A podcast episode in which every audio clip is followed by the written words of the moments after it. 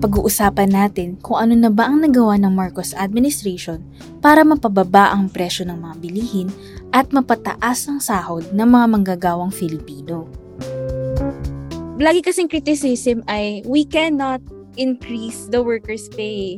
Na kapag in-increase yung workers' pay daw allegedly ay mas mag inflation pa. But how do we address those issues? yung sa pagsasaayos ng about sa bilihin. Kasi kung hindi man mapataas yung sweldo, at least man lang ma-maintain yung tamang presyo ng bilihin or hindi man lang very exorbitant yung mga presyo ng bilihin. Kasi, di ba, sa Metro Manila, ang minimum atas around 600 ang sahod for the non-agriculture. Paano mo pagkakasya yun sa isang araw yung 600? Eh kung kumakain kayo, meron kayong meron ka pinag-aaral na mga anak, or bigyan mo sila ng baon, ah pamasahe, ikaw, pamasahe mo sa pagtatrabaho. So, paano mo pagkakasyahin yun? Kung sahod mo pa lang, kulang na.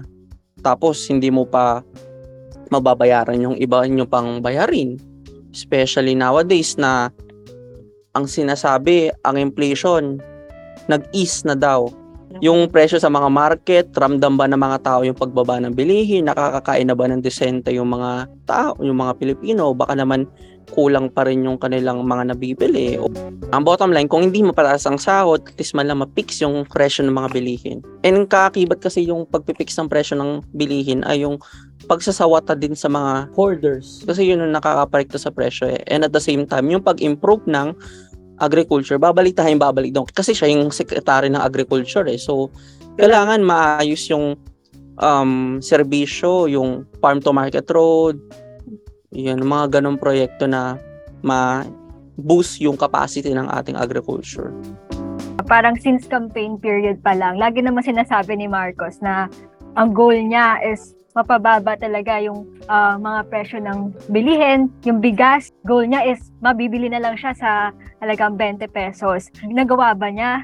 Kaya ba siyang gawin? One of the ways na naisip niya to to bring down the food prices is yung pagtayo ng mga or pag-revive ng kadiwa centers.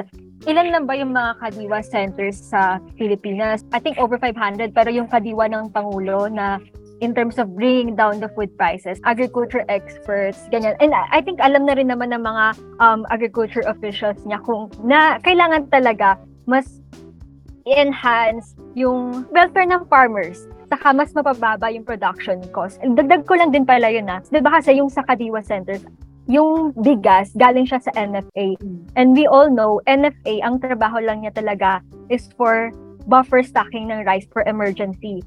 Patayo na ng Kadiwa Centers, magbenta tayo ng bigas galing sa NFA for this for the cheaper price. The government also have to um, keep in mind paano mas sustain yung buffer stock ng um, NFA. Lalo na parang recently talaga nagsabi ng NFA na medyo bumababa na yung buffer stock nila. gusto ko lang balikan yung sabi ni Ivan about the prices no and, and also like in relation to wages. Nakita naman kasi natin nung pandemic how much we need uh, health workers how Mm. and how undervalued they are like yung mga essential work kumbaga like yung mga nasa retail security cleaning etc and I think yun yung isang aspect of the issue on increasing workers pay na um, kailangan pagtuunan ng pansin kasi yung 40 minimum wage hike na pinasa recently, eh, sinabi ng mga health workers group, inhumane yun. Like, it's in, an insult to them. Kasi, imagine mo, yung hinihingi nila ay 33,000 na entry-level salary. Pero, for some reason, hindi siya mabigay bigay ng gobyerno. So, I think that's a big, big question for a lot of essential workers. Kasi, we all know that, and a lot of scientists are saying that it's not going to be the last pandemic if we're not learning a lesson from COVID-19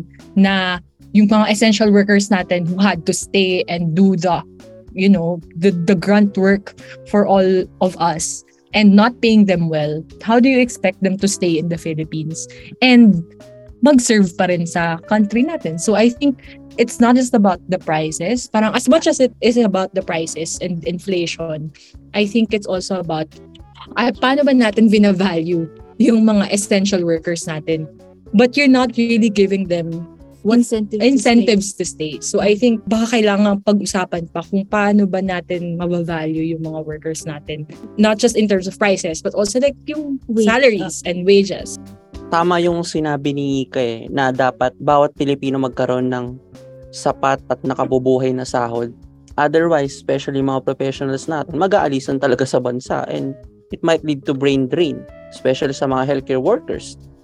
Hindi lang naman sa health, kahit sa education. Like, Mm. meron akong napanood na video ng isang teacher. Nag-work siya sa Japan. Tapos parang sabi niya, bukod sa 110k yung sahod ko monthly, ang dali pa ng requirements sa Japan. Ano yung incentive nila to stay in the Philippines? Kaya tuloy, sinasabi ng mga tao, hindi love the Philippines eh, leave the Philippi- Philippines. Kasi nga, parang if we're not valuing yung mga tao um, for the amount of work that they're doing here. Like for example, teachers pa lang, 'di ba? Parang napakarami ng kailangan gawin bilang teacher. Tapos ang bayad lang sa'yo, what? 25, 30, 40k. Inhumane nga talaga yung working condition. Tapos dagdagan mo pa doon yung inflation figures sa Pilipinas. Parang nakakapanlumong maging worker. Sa tingin mo, ano ang mas posibleng mangyari dito sa Marcos administration?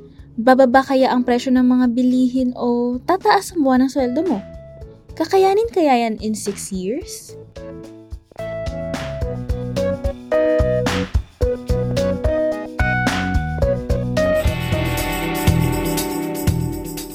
Dito sa What the F Podcast, walang murahan, usapang facts lang. Pakinggan kami sa YouTube, Spotify, Google Podcast at Apple Podcast.